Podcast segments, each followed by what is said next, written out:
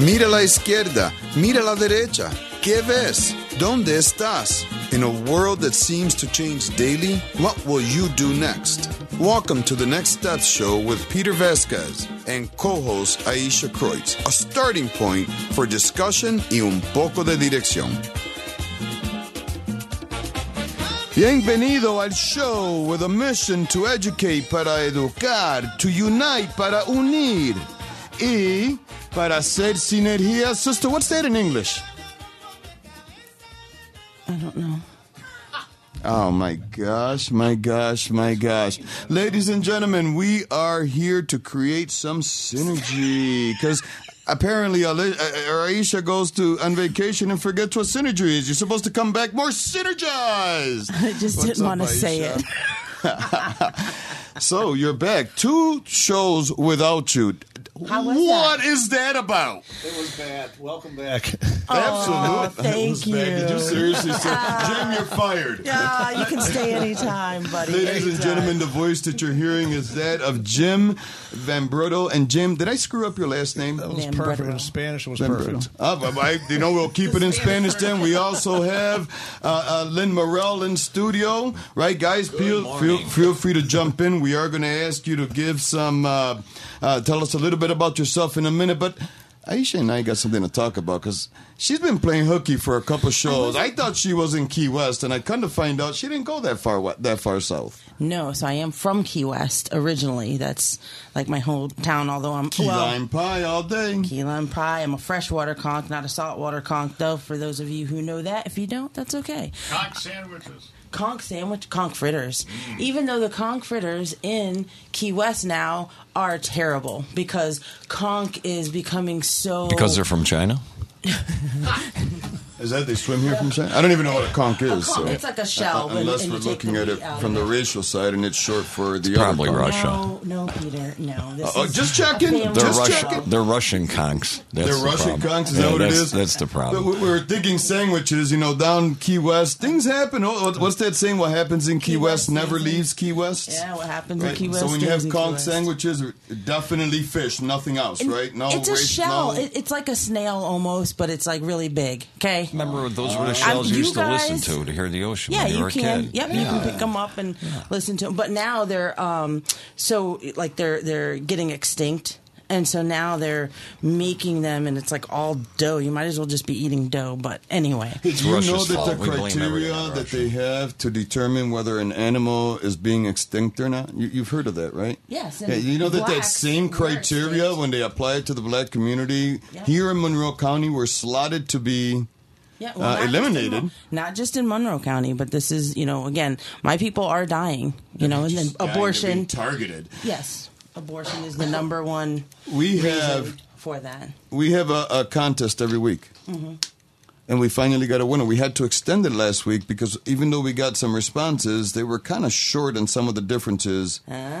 uh, within the alphabet. You remember what it was? I know you've been. It's been so long that Well, you've wait been a gone. second. Let's go back to that real quick, and then we're going to do our winner. But I was at a conference, Frederick Douglass Foundation, Douglass Leadership Institute con- conference, that is absolutely amazing. It was. It was. Hey, what was it called?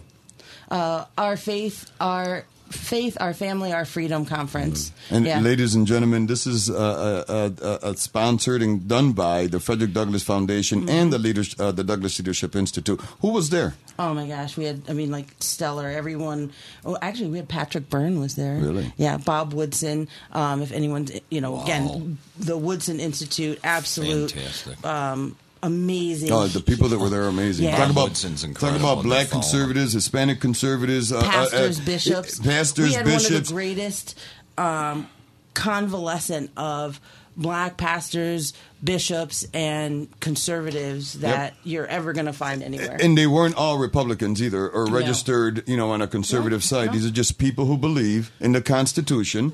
These are people who believe that that that, that freedom, right, comes from from anything or everything other than race. Right, Correct. so so because they're black, they've proven, and that's the story they want to tell everybody. Listen, God, country, family. Everybody's a shade of black. I mean, look at No, Jim no, for example. He's a little tan there. You know, yeah, I mean, it's not like we're a black Listen, organization. but if you're black or Hispanic or in any way, you know, even like a darker Italian, you should be pretty excited because people spend billions, or that industry brings in oh, billions Oh, yeah. for people uh, that want to pay to look like you and me. that's true. Insane, isn't it? It is. So how does racism even exist? I don't know. Conversation for another day. Our contest, our contest. The question was, what are the differences between the American alphabet and the Spanish alphabet? And I asked people, don't just Google it, right? Put them together. Just see what visual ones. Do you guys know any of the differences? Can you tell me uh, one or two? A, la, L. Right, those are all actually very good. Now you mentioned that, but those are actually some of the differences, especially the way they're pronounced and the way they're used in language. Len, do you know any? I got nothing. Nothing. Like the double L, for example, which is the J in Spanish, right? Like like Lluvia, like one of the songs we have here uh, that's called Lluvia. We'll have to play it later if we can. Um, we got differences like the the letter uh, K. Does the letter K exist in the Yes. Spanish language? Oh, does it exist in the Spanish language? Yes, dude. And I- Come on, you're from Key West. You're like Okay. inundated in Yeah. Spanish over there. We are. Um, I don't know. I never thought about it before. Yeah, no, it does not. It not. doesn't. How Yeah. about um, you know, like the letter Y? Oh yeah. Well, That's a difference. Do you guys know? So the letter Y, sounding. uh, well, has how many sounds do you think it has? In English, it's Y, right? In Spanish, it's Or E. I. E. E. We can have an I in English too, depending on where it lands. Yahweh. Yeah. So in Spanish, in English, how do you enunciate E? The letter E. Like egg, eh? Right? Eh. Yeah, In Spanish, it's E. It's an I. This is like being in fourth grade English class again. Ha ha ha! Taught by a teacher who could barely speak English themselves, right? Because that's kind of like uh, the Spanish teacher I was. Is, Apparently, is this No, I Common had a Core? Is this Common Core? Anyways, Well, you know, I think that it's uh, you know, I, I, I mix up a lot of alphabets because I know Spanish and Polish and English. very similar though, because the Polish language is is uh, isn't that what it is? Oh no, Polish. Actually, I was thinking of um, what they speak down near Italian? Argentina. No. Uh, uh, Portuguese. Portuguese, thank you. Oh yeah, Portuguese. That's a lot like Polish. I don't know Portuguese. No, that's not a lot like, but it's a lot like- like Spanish, though, um, from what I understand. And when it comes to some of the basics, I don't know. So I've been told, never spoke Portuguese, never been to Argentina. Isn't Portuguese kind of That's French as well? Brazil. Brazil, yeah. somewhere Portuguese is like a. Or mixture Brazil, between you could say. French and Spanish I think and so. a little bit of Italian or something. Yeah. I don't know. I've yeah, never yeah. learned that. Hey, my mother was roots are from Sicily, so I got everything. Are you all Sicilian? No, half. Half. What's But the yeah. other half? Oh, the other half is uh, primarily Italian, I think. yeah. Okay. Yeah, but Sicily's an island off the coast of Italy that's been taken over by every race in the Yeah, yeah. Mediterranean at one time. The Spaniards held Sicily for one for a while. The Italians had it. The Greeks had it. The Egyptians had it. The North Africans had it. I actually had a DNA test. I got all that. You got Ah. it. Yep. Yep. So you're an all-around American. Yeah, I got it all, man. I used to tell my daughter when she was little, "We're all one if you look back, back far enough." So you said you're from Sicily? Did I? My mother, no, my mother's family roots were from Sicily. Sicily, gotcha. Okay. Gotcha. So, ladies and gentlemen, the winner of our contest is John. I'm going to hold his name, his last name, because he asked me to. But he is of Rochester. John will be sending out your gift card for $25 uh, in the mail here shortly, or this week at least. But how about a contest for next week? We said we were going to do this every week. This is a lot of work. Although we decided, Bob, I took your advice. We're going to include a rules. So please, ladies and gentlemen, if you've won once, let's try to keep uh, the winning to once a month per family, and then uh, no YSL or uh, employees or advertisers, etc. Some of the basic stuff. So let's keep it fair. But next week's or next week's contest, this new contest coming up, is a simple one, maybe or maybe not. What I'm asking you this week is what is the shortest verse in the Bible? That's it. Don't Google it. Use your memory. And if you're a cheater, then I guess Google it. But come on, for those of you who listen to this show, you should be able to answer this relatively quickly. The prize is again another $25 gift card. You can't get any better than that. So, what do you think, Ayesha? Why are you looking at me like that?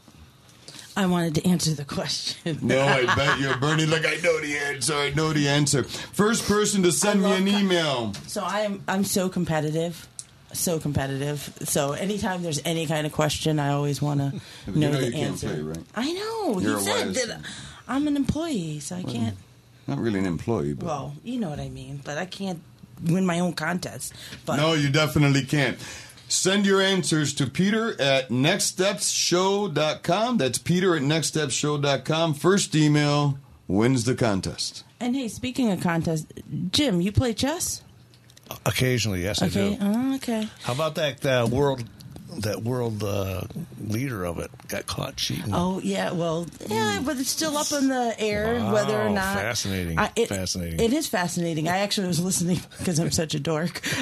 I was listening to a podcast about um, you know his cheating, and they had the the there's a, a guy who um, analyzes whether or not someone is cheating How or not. You know, cheat at chess. well, I there's don't a- know. Well, so oh, I can tell you a little bit. Can you move one of his pawns or something. You- no, so and again, that's why I found this podcast uh, fascinating. But I would listen some of the ways that you know, so that he wouldn't give all of them, but one of the the most common ways is they use like buzzers and stuff like that, and like put it like some people have gotten caught. Um, you put it like on your thigh or something, and so or you know earpieces, and then if somebody that is watching the game, they buzz and let you know, you know, like they so they have like little signals of how you should move your pieces and stuff like that. Um, and the one gentleman um, was even willing to maybe put it in a cavity in order to not have it be caught. So you know what I mean. So it was just fascinating. They were going through all of Cavity. these. Yes, Did you, see cavity those, did you see those fish last week? They cut those fish open in a fishing contest, and all these lead weights were put in there to oh, boost the weight of a fish. What? Cavities, cavities. Yeah, it's crazy Really? how people will cheat. Yeah, Fish, crazy. cheating on a fishing contest. A See, yeah. I mean, what It's have we become the- as a society? fish. Everything is about cheating It is. instead of just Hard learning how to be the best. You know, Trying to get over on something. That seems to be the culture that's being created, especially by many of our politicians in office. Because it How- how start- did- starts at the top. Starts at the top, gallery? absolutely. Um, so, ladies and gentlemen, I told you we have two great guests today because we always have great guests. We do. We really, that's really why do. we're on this show We and not somebody pick 'em. else's. Absolutely, That's we know how to pick them. And now, now listen, we have great guests, even if Ayesha is in here, contrary to what Mr. Jim said earlier. No, but he- he just did good saying, just saying. He, he had big shoes to fill. He, he, I- I he did, worked I hard. did. He worked hard. did. You I had him- listened, and you did a great job. Did I do a good I don't job? care what. Well, we had a good guest though. Marcus, Marcus, Marcus Williams for uh, State Assembly in the 137th is definitely an individual that we got to give a lot of attention to. That gentleman is going to set that city on fire once he's in the assembly. He will. He's a shaker and a mover. He's a Yeah. shaker and a mover. He's a doer. He gets it. And you know what's what's more exciting is that he literally lives. Doesn't live in Gates. He doesn't live in a cushy house in the burbs somewhere saying, "I get it." He hears the Yes. gunshots. He sees the bodies. He's administered the Narcan. Yeah. I mean, that, talk about hands-on experience, ladies and gentlemen. We need that individual in office. But today in studio we have uh, uh, we have Len. Yeah, And Morrell. who, who else do we have? We have Len Morrell. He's candidate for the Senate, uh, 55th district, right? Yes. Um, tell us real quick, just because sometimes we get going, and then how can people then get a hold forget. of you? Well, they can. Uh, how do they get a hold of me? The website, Okay. Len What Morrell for? New York State Senate, and then the best thing to watch is Facebook. It's Okay. Len for NYS Senate. Len for NYS Senate. You'll see what I'm doing every day because I'm doing something every single day. So tell us either about- the website or that. Absolutely. What's Tell your us about who you are. Where, I'm sorry. Oh, I was going to ask what his district was. Just Oh, so oh, that- go ahead. Okay, so I'll give you the two minute infomercial on Len Morrell. Um, maybe not even two minutes. Basically, if you live in Irondequoit, Webster, Penfield, Perinton, Pittsford, East Rochester, Fairport, or in the city of Rochester from the Genesee River east, you're in my district and you can vote for me. Number one. Number two, I will be on three different ballot lines that you can vote for me. There's three separate lines depending on what flavor is yours. Uh, one is Republican, one is Independent Party, and one is Conservative Party. All three of those. And as far as my personal story, you know, I grew up in Irondequoit. I live in Penfield now. Um, I was brought up in a small, small thousand square foot home, blue collar family, on my own at 18. Um, there's two pieces to my story. The one side is I'm a small business guy. I started a machine shop when I was young, built it into a manufacturing company that supplied BMW and Hummer and Chrysler precision engineered transmission parts. The other, and, and I retired from that in 2018. The, the other side of me is the community work I've been doing for decades. I started volunteering I became a, I, I grew up in a Catholic home and went to a Catholic school and always sensed God's presence in my life, but it became very personal when I went to a non denominational Christian church. And um, when I was a teenager and answered an altar call, and I just had a real personal experience with the uh, person and the, and the character of Christ. And since that, I've volunteered for decades. I've never run for office. It's my first time running. I didn't just start volunteering a year ago or two years ago. I've been doing it for decades. When I was in my 20s, I volunteered at the Monroe County Penitentiary. I volunteered at InterContinental InterVarsity Christian Fellowship all through my college years, ultimately becoming vice president of our chapter. In my 30s and 40s, I got involved in the community. I was on the Penfield Planning Board. I coached the girls' Penfield softball team. I've been volunteering at charter schools for over a decade and public schools on trades programs and such. I was an animal shelter volunteer, and I could go on and on, but I won't. I'll leave it at that. So there's two sides to me. It's the business side and the community side, and the one that means the most to me, frankly, is the community side. That exposure is what led people to ask me to run for office actually four years ago I said no. Two years ago I said no. But this year, and basically because my wife said no. You know how that goes. if mom ain't happy, nobody's happy. Yeah. So, yeah. so, but this year she we, said yes. So no, she said you got to get in. Okay, we looked at our her. grandson. We look at what's happening in our country. We look at the extreme well, we'll get into that in a minute. But Yeah. at any rate, she just said you got to get in with your tenacity. You might be able to do something. So I'm running for New York State. God 55. bless her for agreeing and jumping in. I personally know, and you know, I mean, not only with my wife running for uh, family court, but when you know through my runs, it's it's not a it's not a, a, a sport done on your own. You definitely need a team, and, and your family has to be. Jim, what about you? So the 56th district, and of course the lines were all gerrymandered right up until June, and that that includes Gates, Greece, Brighton, Henrietta, all the, the whole towns, and then the the west side of the city of Rochester. So it's a big area, but uh, you know, look at Len and I. Um, we worked hard to get on that independence line. And I can tell you that there's only like three or four of us across the whole state that, that made it over the goal line. And you can thank the Democrats for that because two years ago they passed a law making it extremely, extremely difficult to reach the number of signatures that you need to have a third party. They don't want third parties. And um, No, because it pulls away from them. yeah, and, and and of course with that supermajority, they just passed that law, and so it kind of takes away the voters' choice. But we uh, we got through it somehow. We had like 30 days to go out and get over 3,000 signatures, and but but we did it. And, Oh, and I, think watched you guys work. You guys were definitely It was a team effort. It was. It It was- was. Christine was able to Yes, make it as well, yes. and man, that was yes, Every day. that was a project in itself. Father's Day, 90 degree days. Every day I'll ask him for signature. Anniversaries, birthdays. Yeah, we, we actually we forgot it was our anniversary. But anyways, I interrupt. Jim, more about you. Where do you come from? So I, uh, you know, I was adopted back in 1963. You know, abortions were illegal. I was an out of wedlock uh, pregnancy. My my mother, and um, I didn't know back then, she, you know, again, the abortions were illegal. So she went to one of those. Uh, I think it was the Episcopal Church that had a program for for moms that were pregnant, and and then of course upon my birth, I was immediately put up for adoption, and three months later, I was adopted by uh, an Episcopal priest of all people, and. Um, and uh, so I actually started growing up in, in Connecticut, and then we moved up here to New York when I was 14. Uh, around 1978, we came up here, and uh, I've always wanted to be a policeman. I, I kind of grew up next to a police station when I was a little kid, and, thought that would be a cool job. And uh, 37 years I spent on pushing the blue and white around and uh, living in the trenches. But it was all about helping people, you know. And it didn't matter what your political party was, what your income was. It was about you know, just helping people, whatever their problem is, you know, and and they were all, but you got to see which which programs worked and which programs didn't work, and so that's what motivated me to want to run. and you were so you, you said you had a 37 year career in the police department. Yes, I did. Can you tell me just so Oh. where did you? How high did you go? Yeah, so, so I, I uh, so I started in the town of Gates in 1985 as a patrolman, and uh, you know, four years into it, I was like, you know, you're young, you're like, I want to go down in, into the city and, and experience, you know, that the, the, the nightly shootings and stuff, and so I transferred to the city of Rochester for three years, and then.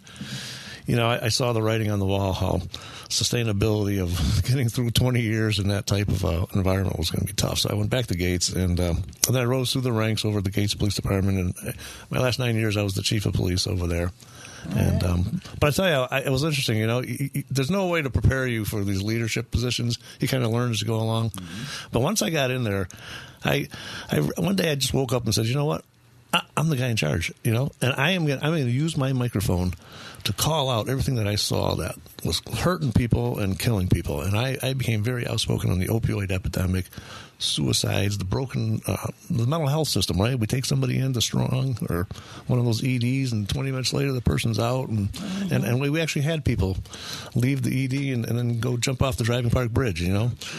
That's so awful. I became very outspoken on these issues to call it out, you know, and and um, and so that, that was uh, I, I, really took a lot of pride in trying to get somebody to listen to what was going on out there. Now the problem was, as the chief, I have I have no ability to change legislation. You know, right?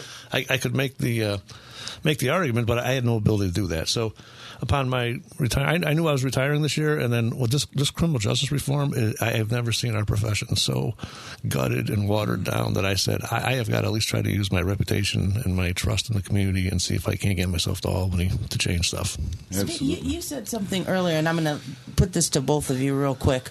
Um, you were saying right, like as police chief, it didn't matter, right? Your political affiliation, social, economic, you know, none of that really matters. And when you're running for office, obviously, um, you are there to represent all people as well, right? So it sounds like you have a little bit of experience in being able to uh, crack that nut a little bit, right? Of, of, so my question becomes, how or what do you say?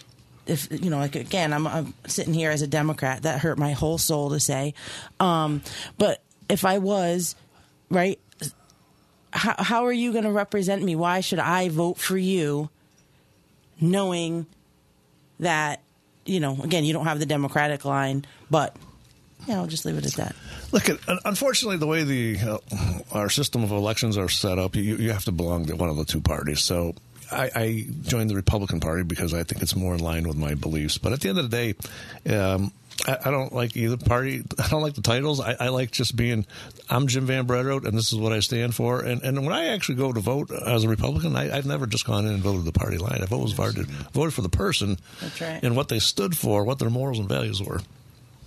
Can you imagine a society where people are actually being elected based on what either they've done uh, or what they want to do? That's, I mean, real like interviews. Yeah, but policies versus the the what we see now. Right. You, Any representative is defined by their values, actions, and outcomes.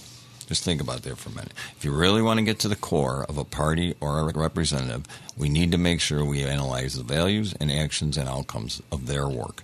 So I wish there was no party, and then it, and it comes down to a simple issue: What have you done in your life that would want me to entrust you to being a leader, to making decisions on my behalf? And when I look at things like, well, the big issues for me, and I don't know if you want how, how far you want to go into that, but um, when I look at crime, no one should be able to pistol whip you, throw you out of your car, they catch the person, and they're out the next day with a ticket. If that isn't the definition of madness, if that isn't the definition of loss of civilization. I don't know what is. So I'm not about a party. I'm about common sense leadership with positive outcomes that take that, that help and take and protect our community. You look at the outcomes. There's an outcome just I gave you just yep. now. And did you see? I mean, did you see in Buffalo? Right, that that videotaped poor mom, mm-hmm. yeah, who and she told them she she was shot and killed by this, you know, what he was in jail on Tuesday. They let him go. She told everybody that she that he was going to kill her. She was killed with a bulletproof vest on in front of her children. Yep. And we have people that are in control right now that are going to defend their positions for things. This woman should not be dead, right? Again, in all of these things that are going on. So we, we do have a major crisis um, as far as that's concerned. Yeah, we do. Ladies and gentlemen, in studio, we have Len Morrell, candidate for Senate in the 55th District of New York State. We also have retired Chief of Police, Jim Bredrodt, who is the 56th uh, candidate for the 56th Senate District uh, here in New York State. Ladies and gentlemen, on October 22nd, the Next Step Show is going to be hosting a harvest party over at Tropics. You don't want to miss that. The person that we have coming in with the music that's going to be all kinds of music is going to be DJ Dave of Sound Memories. Ladies and gentlemen, you're listening to the Next Step Show with Peter Vazquez and Ayesha Kreutz. We'll be right back after these few messages. Llegó papá, llegó papá.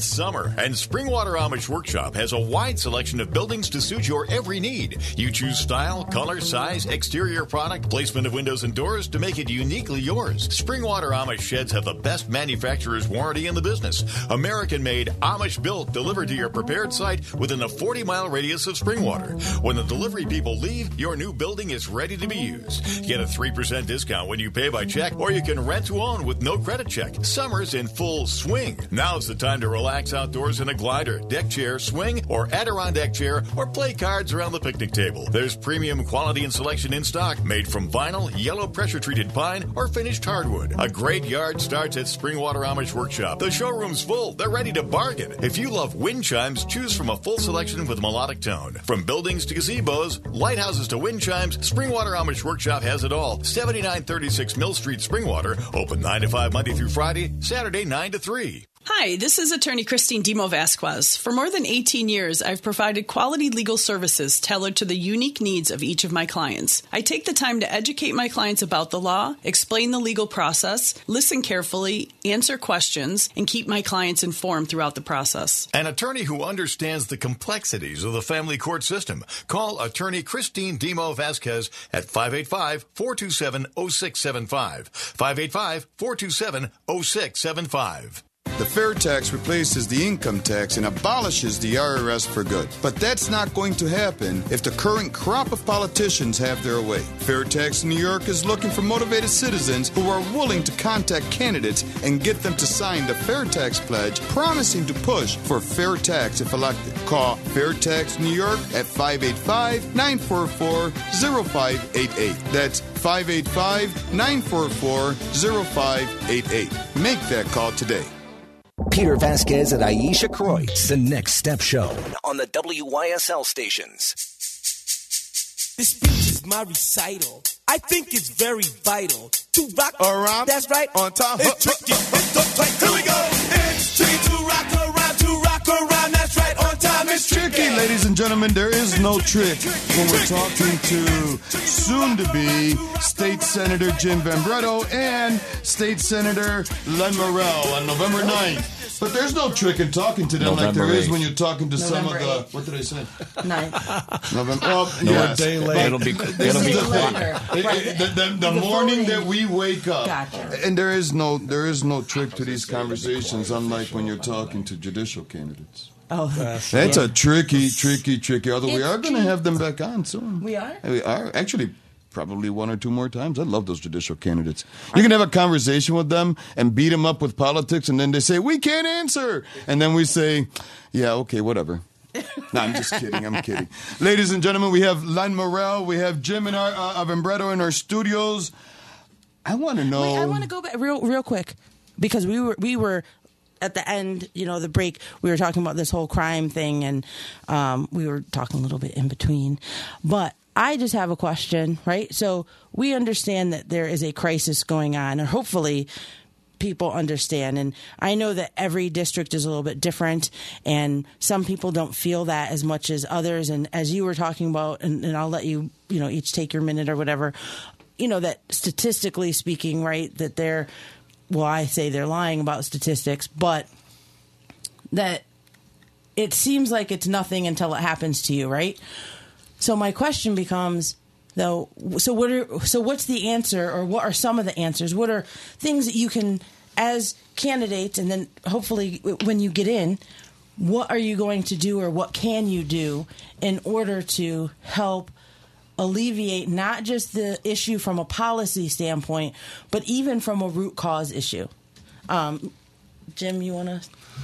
Yeah, you know, the big thing right now is uh, the word red flags, right? Mental health red flags. Um, that, that word is used. So you know, we, we need to give judges just just a common sense law to say, for, forget bail of anything. If if if I think you are a threat or a danger to society, and he's convinced, then he should be able to hold you in custody. Because just setting bail, you know, if, if somebody has a lot of money, drug dealers, right, they have a lot of money. Um, so, so, just setting bail sometimes isn't the answer either because they, they can get out tomorrow and, and, and go ahead and reoffend. So I, I think that, that public safety issue that clause of a public safety out for judges to be able to hold you. Uh, if you come before me and I got that sixth sense that says, man, I think this person's going to be very dangerous, that you should be able to hold them. Common sense. So, so you're saying like uh, kind of.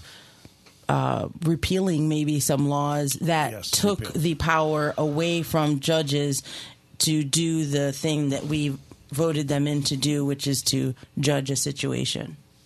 Right, just just give give the power back to the judges. This is not a complex thing, right? I don't think you need a PhD to understand this. It's Okay. just let the judges g- give them the authority to do their job.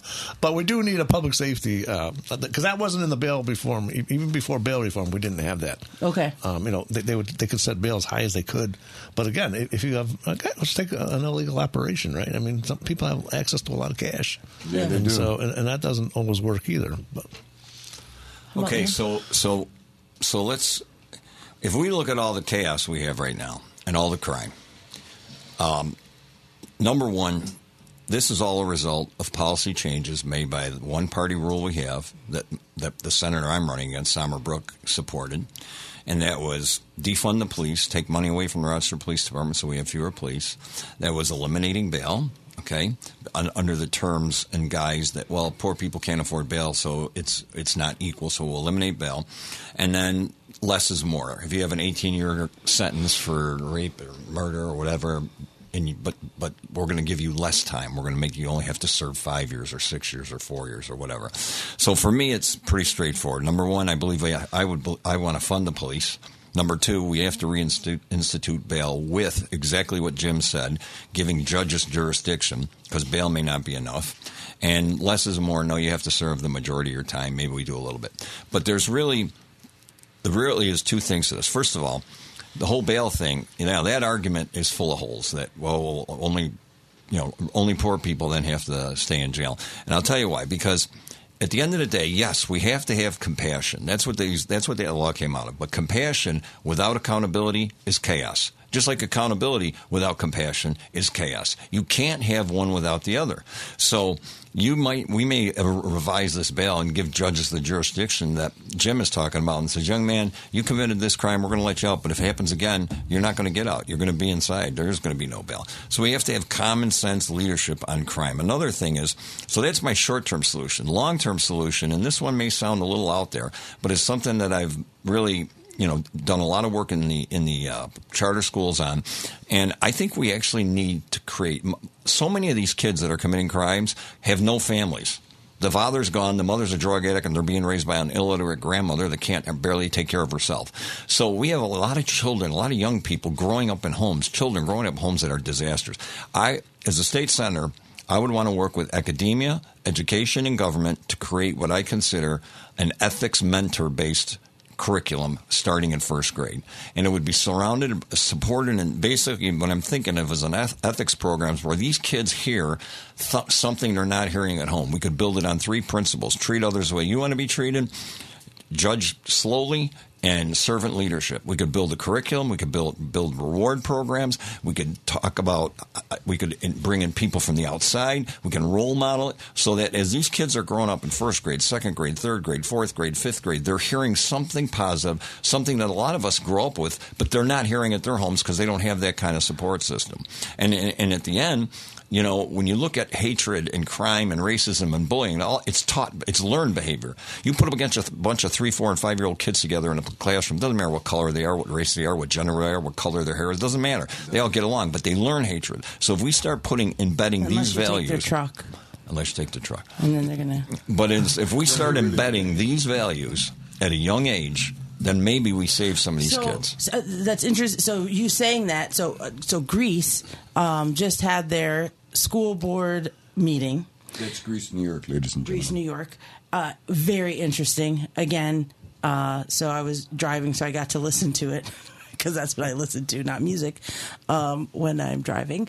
So, and, and as I was listening to this, it was about you know that basically they were talking about their their education plan for Monroe County that had come out and how they were going to address you know a bunch of disparities and stuff. And so again it's going on and on. And then there was one gentleman who uh, thankfully stood up um, his, Mark Bongino he's a new school board candidate.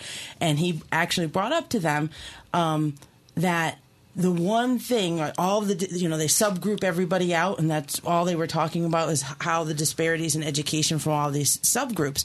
But the one thing that eliminates all disparities was having a stable home. Yes. right? So woodson institute they have a you know they did a um, uh, research and stuff like that and you know and so he was quoting some of that from the woodson institute that it didn't matter. Your social economics uh, race um, doesn't you know it doesn't matter. If you had stability at home two parent home especially and then st- stability in that home that it almost completely wipes out all all disparities. Doesn't matter if you're rural inner city whatever.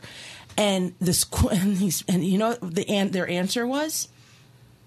Their answer was well we only concentrate on the things that we can control That's your school board. That's your elected That- members of the school and board. I and so Len, right? You just brought up right. Well, we can control these things if we're having, you know, and that, you know, I wanted to come through the radio, and just like ah, but because of that, right? We're at school. They're talking about transgenderism. They're completely pushing all sorts of things that obviously you have any kind of control you want. You have these kids for eight hours a day, five days a week. And if you have these conver- types of conversations, you're going to see a lot of these things uh, diminish. Absolutely. So, Yeah. oh, go ahead, Len. Well, yeah, and you know, um, we've got to start emphasizing government needs, and especially with our youth, we have to emphasize the potential of the individual, and government has to assist every individual to achieve their maximum potential based on this great country that's got a meritocracy. We got to stop dividing people into groups and That's right. stereotyping and telling one group that you can't make it because of this or another group Right. that you're doing this wrong. That, that is not productive at all for our young people. Young people, think about when you were five, six, eight years old. You just want to figure out how to fit in. You want to figure out what your capabilities are, which really takes me to my education program. I'm, I'm, I'm preparing a bill on education, which is going to include this ethics program for kids in, in starting in first grade. But my other program is going to be to help kids find their place as they move and gravitate and, and uh, um, find their way in high school. And that's uh, what I've already initiated on an informal basis at the charter schools I work at. It's a non college career initiative program, NCCI, where we're, start to help kids. We got to. One of the things we're doing in our high schools right now, we're telling every single kid you got to get a four, college material. you got to get a four year college degree. Right. Every single kid. The Rochester City School District, five out of ten kids flunk or drop out of school. Think about that, fifty percent failure rate. If your business fifty percent of the products failed, how long would you be in business? And yet we reward it because we got the highest paid school board in the s- in, the- in, the- in the state. and our budget in the in the school budget. Yep, it, Monroe County. But we're telling our kids they all have to get a college, a four year college degree, in spite of the fact that in 2021, the Board of Education said 43% of all students that graduated with a four year degree ended up with a minimum wage job and approximately $60,000 in student debt. Agreed, but I do have to say, college does teach and provide something that uh, you can't really get anywhere else. Although I do believe that the trades are very important. I wanted to ask Jim and, and, and both of you. Have you heard of a concept? This is more of a business model or concept than anything else. It's called the, it's the systemic approach. It's when there is a problem that can't be identified by uh, by studying the problem itself. So you go outside in the environment. It's called the systemic approach. But basically, what you do is that uh, you know we figure out in business, and this can be applied to anything, that there's a problem here, right? So widget number one has a problem. We inspected it we don't see anything wrong there so we need to go out and we look in, we need to look into the environment and find out what uh, what's feeding that i don't see that a lot and i i don't think i've ever even heard a politician or anybody elected or running bring up um, what they're going to do to identify what's feeding these problems uh, that we're seeing. Not again, this isn't just about the urban center, although it is predominantly you know seen in urban centers. Uh, but you know, you, you take my wife for example as an attorney. She's all over the tri- you know the, the surrounding counties. We see poverty, we see the crime. Um, so so as as senators in office with the microphone, Jim, like you did as a, as a chief of police and like you did as a business owner, uh, Len. So I'm assuming you probably understand this concept as well. What can you guys do? Again, this show is called the Next Step Show because we want to know what's going to ha- what can we do next to pull ourselves out of wherever we are uh, to go to that next step. So as senators. What can you do to identify what's feeding a lot of these problems? Frankly, Ayesha and I say we know what's feeding. It's the politicians that are in office, the policies they're creating, right? I think someone said poverty doesn't create the crime, the crime creates the poverty. Right, and I believe in that, and, and, and maybe you guys again can share with us what is it that you're going to do as Well, senators to identify those feeders. So let's, let's take a look at the crime, right? Because that's a big issue right now. We, we need a, a whole uh, holistic approach, right, Yes. to, to, to somebody. So, so, so here, here was an issue I had when I was the chief in Gates, right? this this female committed a sex offense. They held her in Albion Correctional Facility for 20 years. The day of her release, they gave her her forty dollars. They put her on a bus, and they said, "Now, when you get back to because she had no family, when you go back to Monroe County, go to the Department of Social Services, and they'll set you up with housing." So she does that, and then they put her in a hotel in the town of Gates. Now she's like she's already registered like a, a- a level two sex offender, and they, they they put her in a hotel in the town of Gates. And so this is how we find out she's living there. And so you say, so I sat there as a chief and I did the math and and I held a press conference and I said, look, at we just spent 20 years of incarceration at 60000 a year. We just spent 1.2 million dollars on her, and we gave her 40 bucks, and we sent her. How, how is this? You, so, so you talk about criminal justice reforms. We we need to reform what we are doing inside these prisons so that we can. We're setting them up for failure. You can't Yes. tell me after 20 years that there's no program in place to make sure we're, we're going to coddle her and, and take care of somebody and address the, whole, the the underlying issues and not just the punishment part. Yeah, and well, so Douglass Leadership Institute, we have a new criminal justice reform. It was just at our, our conference um, that we just did. It's called the Forward Justice Initiative, addressing things like that, you know, or over criminalization, different things, because again, whenever especially maybe conservative wise right? You hear criminal justice reform and people want to shy away from it right? But we have to have our voice in there just like that right? We know that there are reforms things that need to happen. There are things that are wrong. There are things that we can do better.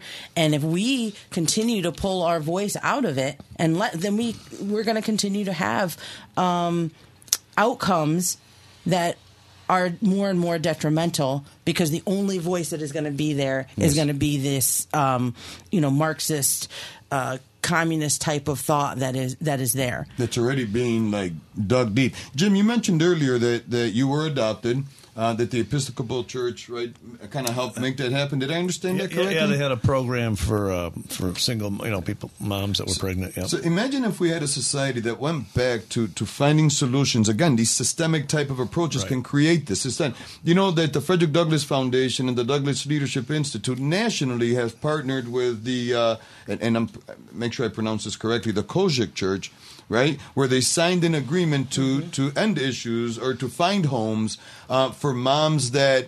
Um, that are making the choice to keep their child, so, and and they've created. So that's good to see, but that only comes by looking at the problem and studying it and finding solutions that that Sometimes our eliminates those problems, right, Len? I mean, you worked right in the community. I believe your business yeah. is right in the middle of Yeah. some of these high uh, high crime areas, I if I right remember correctly. My factory was right in the hood, and um, That you being know, Brighton, what, what- yeah, what we are doing here is actually what we need to do on a government basis. So we know that crime's linked to poverty, poverty's linked to education. So education, affordability, crime, it's all interwoven. And let me give you an example. So one of the things I did at my company, it was just an organic thing that I tried to do, and we were successful at it. I had this program called Hire the Homeless, because homelessness is a big problem right now, Yes. right? We used to have state institutions. We shut all those down, threw everybody out under a bridge. Okay, instead of reforming them. All right, so that but that so that was a mess. But the bottom line is, right now we got homeless people, right? So all around my factory, there was people out every morning. So I made it a point to drive my car around. I hit every corner, and I gave every homeless person a buck in my business card. And I said, "Show up tomorrow morning at eight o'clock, and I'll give you a job. No questions asked, no drug test, no nothing. I'm just gonna put you to work. I got a factory." Well, nine out of ten people didn't show up, but you know what? One out of ten did. That's right.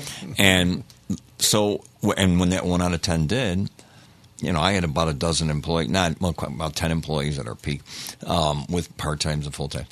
That one employee was more work than all the others put together because you're dealing with someone that is so disabled mentally and sometimes physically. You know, the first, I'll tell you, the first time we, we got one, quick story guy, we put him on a machine, you know, my foreman would get him on a machine, he's making parts. Two hours later, my foreman comes in and goes, Len, we got a problem. I go, what's the problem? He goes, well, I, I don't know how to say it. I go, was he making bad parts? No, he's not making bad parts. Says, Is he giving you a hard time? No. I said, well, Mike, what is it? Just tell me what, what's the problem? He goes, he smells so bad the whole department's ready to leave. Oh. So these are real, Yep. concrete, as real as it get issues. So I said, okay, bring, tell him to come in. So he comes in. I go, John, we got a little problem. I go, the job you're working on right now, the customer just called up and canceled it. We don't need the job, but could you come in tomorrow on third shift and we'll pick you up and get you on started on a different job? Oh yeah, sure, Mr. Morrell, no problem. So that as soon as he left, we set up a machine and a separate warehouse I have all by itself. Nobody would train him, so I ended up taking on the training. You know, it's a huge lift. I ended up Yeah. spending months with this guy. Finally got him to take a bath after about eight weeks. Um, maybe it was a little less, but you know, these are real They're- challenges. But you know what? They're real solutions. Right. And it's it's business and government and education and all of us. Just like we're talking here, this needs the way we run. This needs to be the way we run our country. We run our state. Working and that's what I'm working on when I put together my. Uh, uh, Affordable New York program and also my NCCI for education, which will include all these components I'm talking about. It's the kind of things we have to do, and nobody does it. Our state senators now don't even talk about it. Well, a lot of the things that they again, that's the difference when we're talking about less government, smaller government. It is things like this, right? Because now you're taking the onus off of taxpayers and giving and empowering, whether it's churches or businesses or other Yes. things, to do, to partner and say, hey, because we have to remember that the number one, I mean, the great American experiment, uh, experiment, not only is it the consent of the governed, right, but it's also that our individual, that invisible hand, right, economics, the Yeah. invisible hand that me taking care of myself is going to benefit someone else, right? And, and and we've gotten so far away from these type of principles. all they want to do is blame other people. well, blame other people or I mean, Compassion is great, but compassion without accountability is destructive. Look at inflation Oh, and, can talk on and, that and our our energy cost, right? I just read an article, right, that they're expecting so energy costs have just risen like 60, 80%, right, over the last year and a half. Just read an article now RG&E they're expecting that um, over this winter it's going to go up another 40% and we have 70 right now we have 70,000 people in Monroe County that get the heat, right? The, the help for heat. So that kind of goes what I was asking earlier about feeding into, you know, how do we how do we fix that? I mean, we we, we know there's an issue. They're already telling us the prices are going to go up even more. We've got uh, I've seen on Twitter where the different politicians are talking about how RG&E's uh, a building is even too hard for people to read uh, or their response. Peter, I mean, I'll tell you how we fix it. We wait, put wait, people real- in office that are going to ask the right questions. Right, and real quick, not on there because right now their solution is always more government, More spending. programs, Right. And we have to get away from that. I Go have ahead, a Len. bill prepared. I have a bill prepared. It's called Affordable New York.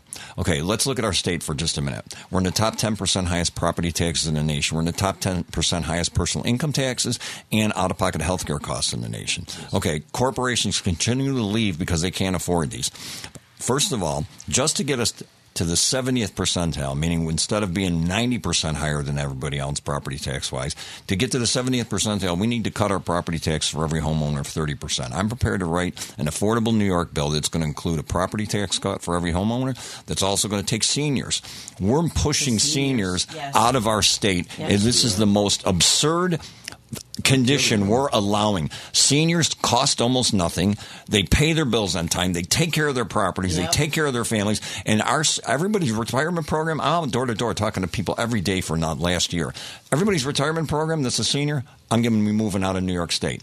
This is complete failed leadership in Albany. My state senator Samra Brouk, she doesn't even talk about it. It's not even the discussion. It's not even on the agenda. Well, I'm prepared to write a bill, Affordable New York, and try to make sure that we look at every single condition. Gas prices Why out of control. Why are we charging 50 cents a gallon for gas prices? Right. Uh, grocery bi- bills out of control. They're not even talking about. This isn't And- even and on the why radar. Are seniors? I mean, again, this is you know some people might want to argue with me here, but why are seniors paying such high school taxes? Why are they paying school taxes to begin to with? begin with? I mean, like, this is the kind of dialogue the- we need to have Right. and get to the forefront of what we're doing with our leadership. You have to vote people like me, like Jim Vanbrederode, because we're. I'm. I'm. You know, it's like good government is like a good marriage. You're not always going to agree, Right. Okay, but you're going to work for the better we good. have to work with it. Yeah. So, Yeah, so I'm, gonna, I'm gonna jump in here because I, I want to. make I mean, this is great, and, and man, I, I can't wait. I'm assuming Jim, you're going to be a co-sponsor on that when you both get in there working on that together. Um, but I mean, we're we're almost coming I to an end here, We and I'll are, tell you, we can talk for for a couple hours and and so forth. But you know, education is is foundational for me. Um, every race that I've run, um, every every everything that I've done uh, from an active activist perspective, it all boils down to uh, to education. I believe that when we show people numbers like fifty percent of every black baby in New York State being born is you know is killed to abortion. Those are those that's an education piece. Um, you know every every every uh, uh, when we share numbers with the murder rates in the show that we we sent out or in a recent show we talked about how there's a murderer every three days. But you know what? We've invited every single candidate on both sides of the aisle uh, to come in and talk about these issues. And and and some people may say my show is one sided with Republicans, but you're the only ones that come in here. But in the short time that we have left, it's going to leave about a minute for each of you, if you don't mind. I really want our listeners to know uh, where is it that you stand in education, and do you believe that education is truly the key to resolving uh, everything, both informal uh, uh, and, and, and formal education. Ladies and gentlemen, you're listening to Len and Jim, uh, uh, candidates for the state senate. Yeah, so obviously education is is is a key to success in life to be able to have that. Number one, I, I'm excited that parents are finally starting to take an interest in. Look, COVID was a good thing because parents got to see exactly what was going on in their schools or not what's going on. And so to see so many people running for school board is huge because you know it is it's about the parental choice in, in your school district. You get to set up that school district in, in the way that you want as a community. And school choice is huge. Supporting charter schools, you, you only get one shot at educating your kid, it, and you, you can't make a mistake in sending them to a school that's not functioning. Um, and the city school district is, is a total disaster, a colossal Yes, it is. failure right now. And it's Thank been so in my much. 50 years of living. I went to those schools. I dropped out. You know, it was. I'm sorry. I'll be real quick. Give you your minute. But I, I I dropped out of Edison Tech in ninth grade. I went for the first maybe half a semester. Went, took my midterms, skipped the entire rest of the year. Right, came back, did my finals, finished the ninth grade with a B average. The next year I came back. One of the administrators, after I came in, stoned off my butt. Came into the office. Right, about four hours late, he walks up to me. I'm 15 years old. Says to me, you don't want to be here, do you? I said, absolutely not. Being the smart aleck that I was being, told me to sign there and leave and don't tell my parents, and so I did. That's And terrible. hence, I had five kids before I was. Well, you know, as a volunteer in the education system, mentoring young people for decades, and I currently volunteer at UPrep Charter School, I think education is critical to poverty, to crime, and everything. So you've heard my thoughts on we need an ethics program, an ethics class to be taught starting in first grade. We need my, the non-college career initiative is a program that provides a campaign uh, which creates awareness of all the jobs you can do that don't require a college degree. It's a, it starts with a publication which lists job title, job description, starting pay, and pay in 10 years. And essentially, school choice has to be strong in our state and in our country. We can never let that go aside. Ladies and Now, gentlemen, Free Soup with Ayesha with- Kreutz. Ayesha Kreutz, the extraordinary Ayesha Kreutz. Uh, free soup, good for your soul, good for liberty. So, you know, God said from the beginning that we are his image bearers. Made in the image of God according to our likeness. That word, Tezlahim, is like being his reflection. It's a shadow, right? We were supposed to do the things that he wants us to do. But rather than accepting the very generous gift of being God's image bearers on earth, we decided that we wanted to be gods ourselves and broke away from God's image. We de- want to devise our own plans and make our own definition of what's good and evil. It's time for us to start thinking about that and doing better at being the image bearer of God. The Next Step Show with Peter Vazquez and Ayesha Kreutz. Ladies and gentlemen, you can find information for Len Morrell at morrellforstatesenate.com and for Jim Vanbrederode, check out his website, vanbrederodeforsenate.com. Ladies and gentlemen, don't forget our contest. Don't forget to advertise with us. We will. Oh. That we're October 22nd, we will have a uh, Harvest harvest party. Ladies and gentlemen, thank you.